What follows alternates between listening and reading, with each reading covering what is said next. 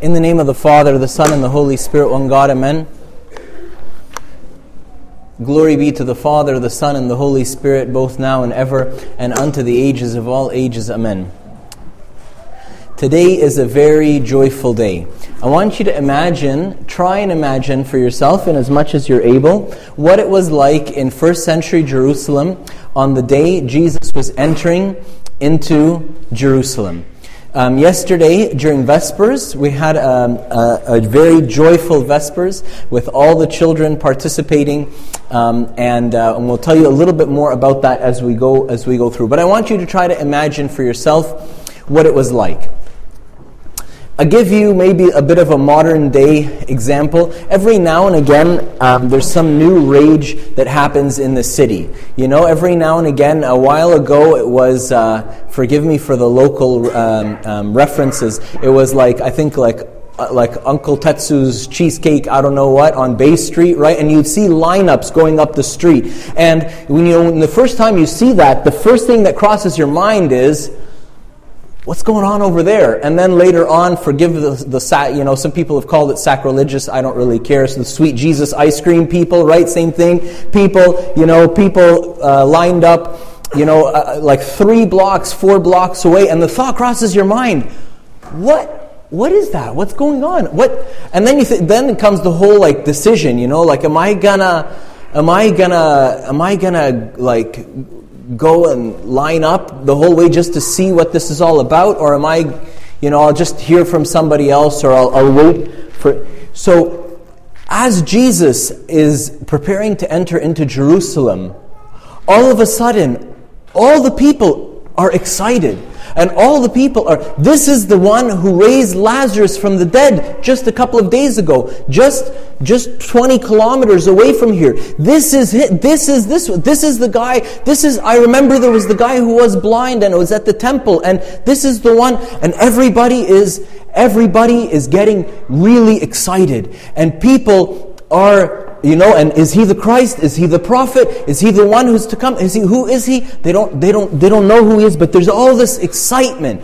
And people are coming and they're throwing their clothes like it shows in the icon here in front of him on the road before him. You know what that's like? That's the equivalent for us of rolling the red carpet, right? Imagine like they feel that that they feel that he's such a special guest that his, even his donkey shouldn't walk on the dusty ground, but, and we see all of this exact behavior when we go and do mission trips in, uh, in, Africa and so on, and in rural areas. And you know what's really interesting um, is that uh, we have the real big blessing of encouraging those churches.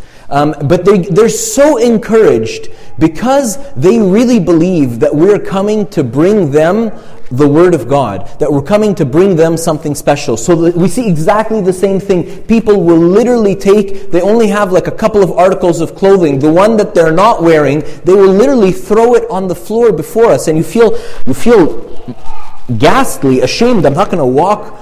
The guy only has two t shirts. I'm not going to walk on one of them, right? But for them, they, they, want to, they want to honor us. It's almost like, it's almost like not accepting the honor, so we just kind of play along, right?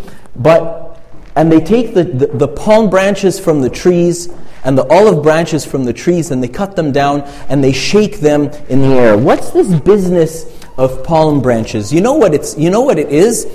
It is, if you find, if you look back and you read in the Psalms, you'll find that, you'll find an indication of it, and you'll find also the same exact thing, and the same exact behaviors, and the same exact story happening in the Old Testament, minus Jesus and the donkey, right? But the same exact story happened when? When the people of Israel had been journeying for 40 years and then they finally came and then they, they had a king Saul who was kind of so-so and he got replaced by King David and King David said he wanted to move the, the, the ark of the tabernacle into Jerusalem. So they set up the, the tabernacle and everything, and the ark was outside, and then they brought the ark from one of the little villages just outside Jerusalem. They brought it into, there was no temple because they hadn't built the temple yet. David's son built the temple, Solomon, right? But they brought it into Jerusalem. And oh, the joy, oh, the joy when they brought the ark of God, which was like the presence of God amongst his people, into Jerusalem. David was over the moon with joy. And he writes in 1 Chronicles 16, Let the trees of the forest sing. Let them sing for joy before the Lord who comes to judge the earth. Give thanks to the Lord for his good, for his, his love endures forever. Cry out, saying, Save us, O God, our Savior. Gather us and deliver us from the nations that we may give thanks to your holy name and glory in your praise. So King David says this, this line, he says, Let the trees of the forest sing. Okay, we're a little bit closer to palm branches and olive branches.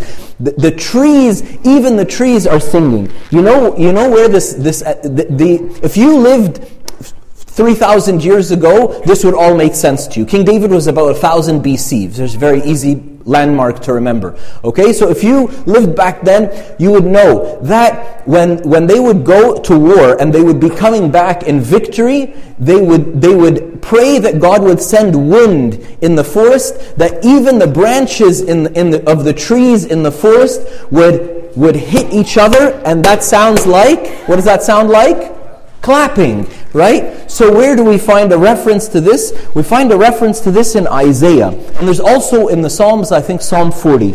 But in Isaiah, it says, God says, So is my word that goes out from my mouth. I will not ret- it will not return to me empty, but will accomplish what I desire and achieve the purpose for which I sent it. You will go out with joy and be led forth in peace. The mountains and the hills will burst into song before you, and all the trees of the fields will clap their hands. Oh, how can trees clap their hands? Do trees have hands? No, they don't. They have branches, right? But if the wind is strong enough, then the, the branches hit each other, and it's as though it's as though the whole forest is rejoicing for this king who is coming back from war victorious.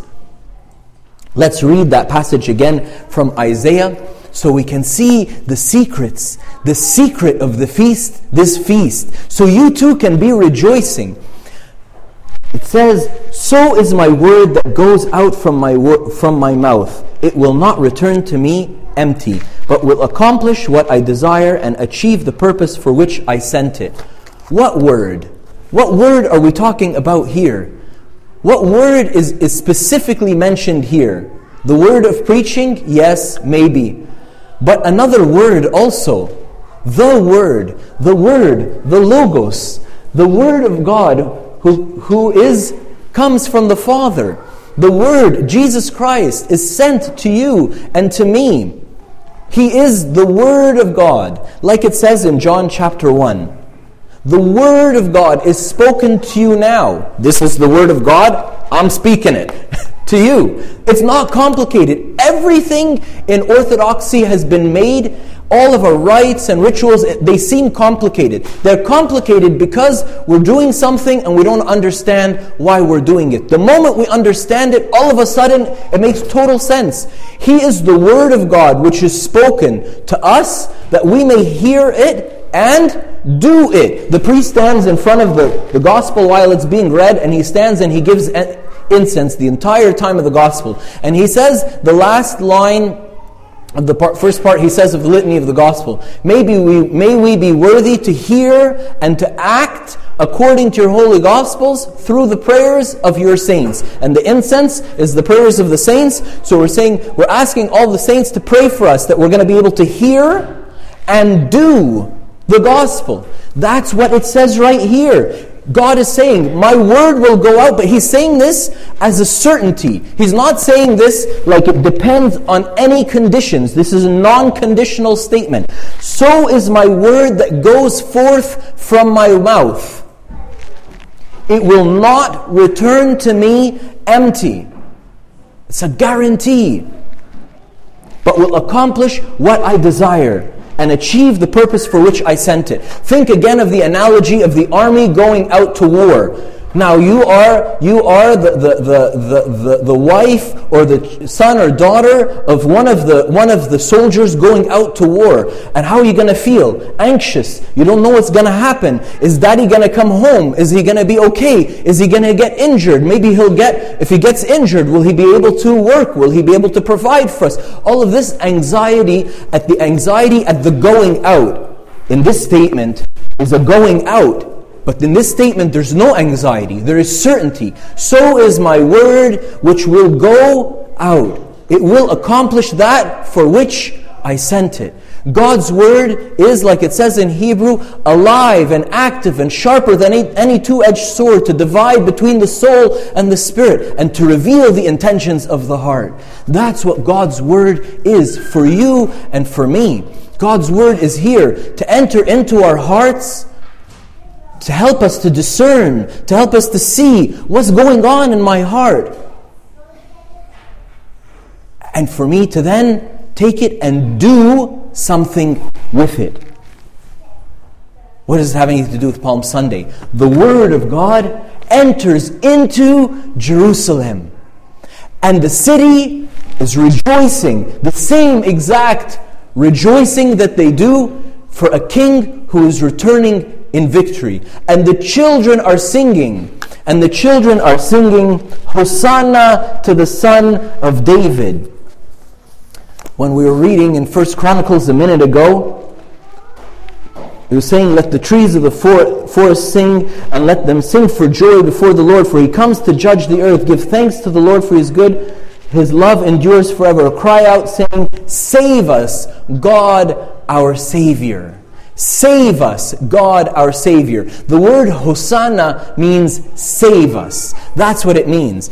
All the people in all of Jerusalem, people are people are standing at their market stall and they says, What's all that commotion at the gates? And they say they say the prophet, the, the, the healer, the teacher, the we don't know who he is, but he's coming, he's coming into Jerusalem, right?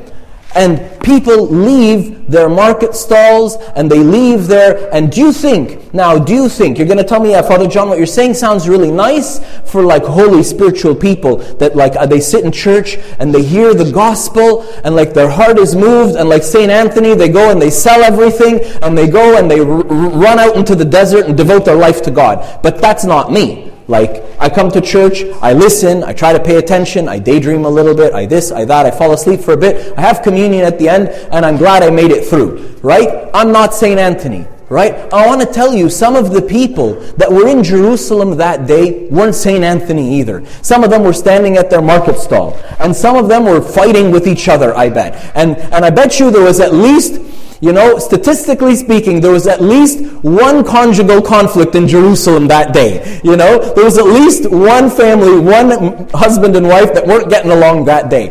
And I'm sure there was all the problems and all the issues that we see in our lives today that we think are preclusive, that we think prohibit, that we think will stop the Word of God from working and being active and changing us and changing Jerusalem and bringing joy into Jerusalem and bringing joy into our hearts and bringing joy into our lives and bringing joy into our families and bringing joy into our workplaces and bringing joy into our studying and bringing joy.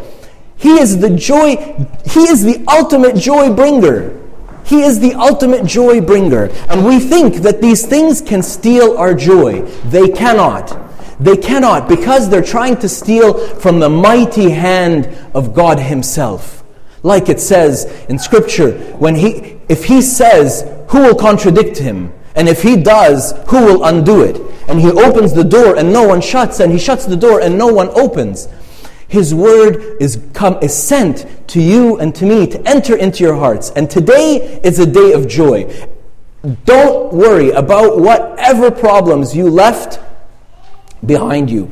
Don't worry about the, the, the, speeding ticket you got this morning on, the, on your way to church. Don't worry about any of that. Folks, during the raising of incense, very personal, like, I, am I'm bringing this home, okay? So that you can bring this home in your heart, okay? During raising of incense, I, I, I've been a priest for six years, okay? I, I have a vague idea of what I'm doing. During raising of incense, I dropped the censer twice. No, not like knocked it, dropped it, okay? I was standing in the back there in front of the icon of St. Moses and I looked at myself and I'm like, what's wrong with you, John? I even said it out loud, right? Don't Today is not the day for what's wrong with you, John. Today is the day that, that we have confidence, true confidence, and true joy in our hearts that it doesn't matter. It doesn't matter what wrong I've done or I do. It matters that the Word of God is sent to me to enter into Jerusalem, to enter into my Jerusalem, my heart, to enter into my life and bring me joy. So much joy, even the trees of the field are clapping their hands. The gospel during the gospel during Matins today was the gospel of, of Jesus going to Zacchaeus' house. Jesus goes to Zacchaeus' house. And Zacchaeus has a life transformation and says, You know what? I'm going to give half of my goods to the poor, and if I've taken anything from anyone falsely, I'm going to give him back four times what I took from him. And Jesus answers him and says to him, Today salvation has come to this house. Say it with me. Today salvation has come to this house. Which house? Your house your heart, your home, your life, your workplace, your marriage, your children.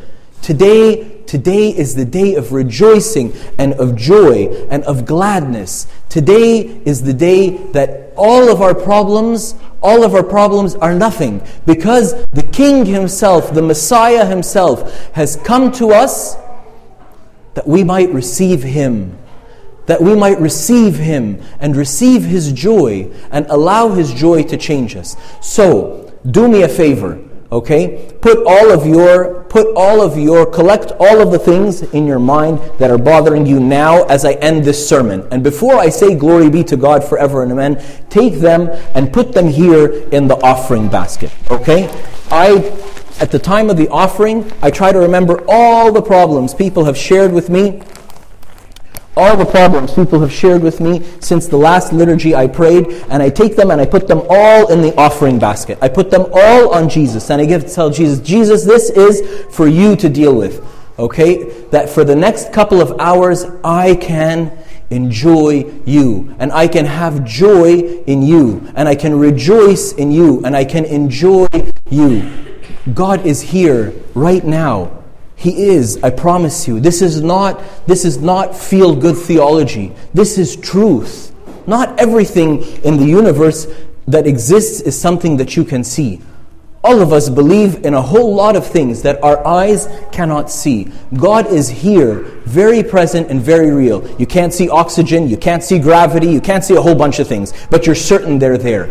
God is very, very real and very present, and He's here now to give you and to give me joy, to put joy in our hearts, the same rejoicing that was there on Palm Sunday. And remember, there were people on Palm Sunday, there were pe- people on that day when Jesus entered into Jerusalem that weren't having a good day. And there were people who were fighting, and there were people who were arguing over money, and there were people who were, and there were people, but they all, they left everything so that they could go and welcome Jesus. Now it's time for you and for me to leave everything and welcome Jesus into our hearts as we begin this Holy Week where we walk hand in hand with Jesus for the whole week. So, you and me will commit to each other to believe his promise in Isaiah 55 11. Very easy to remember.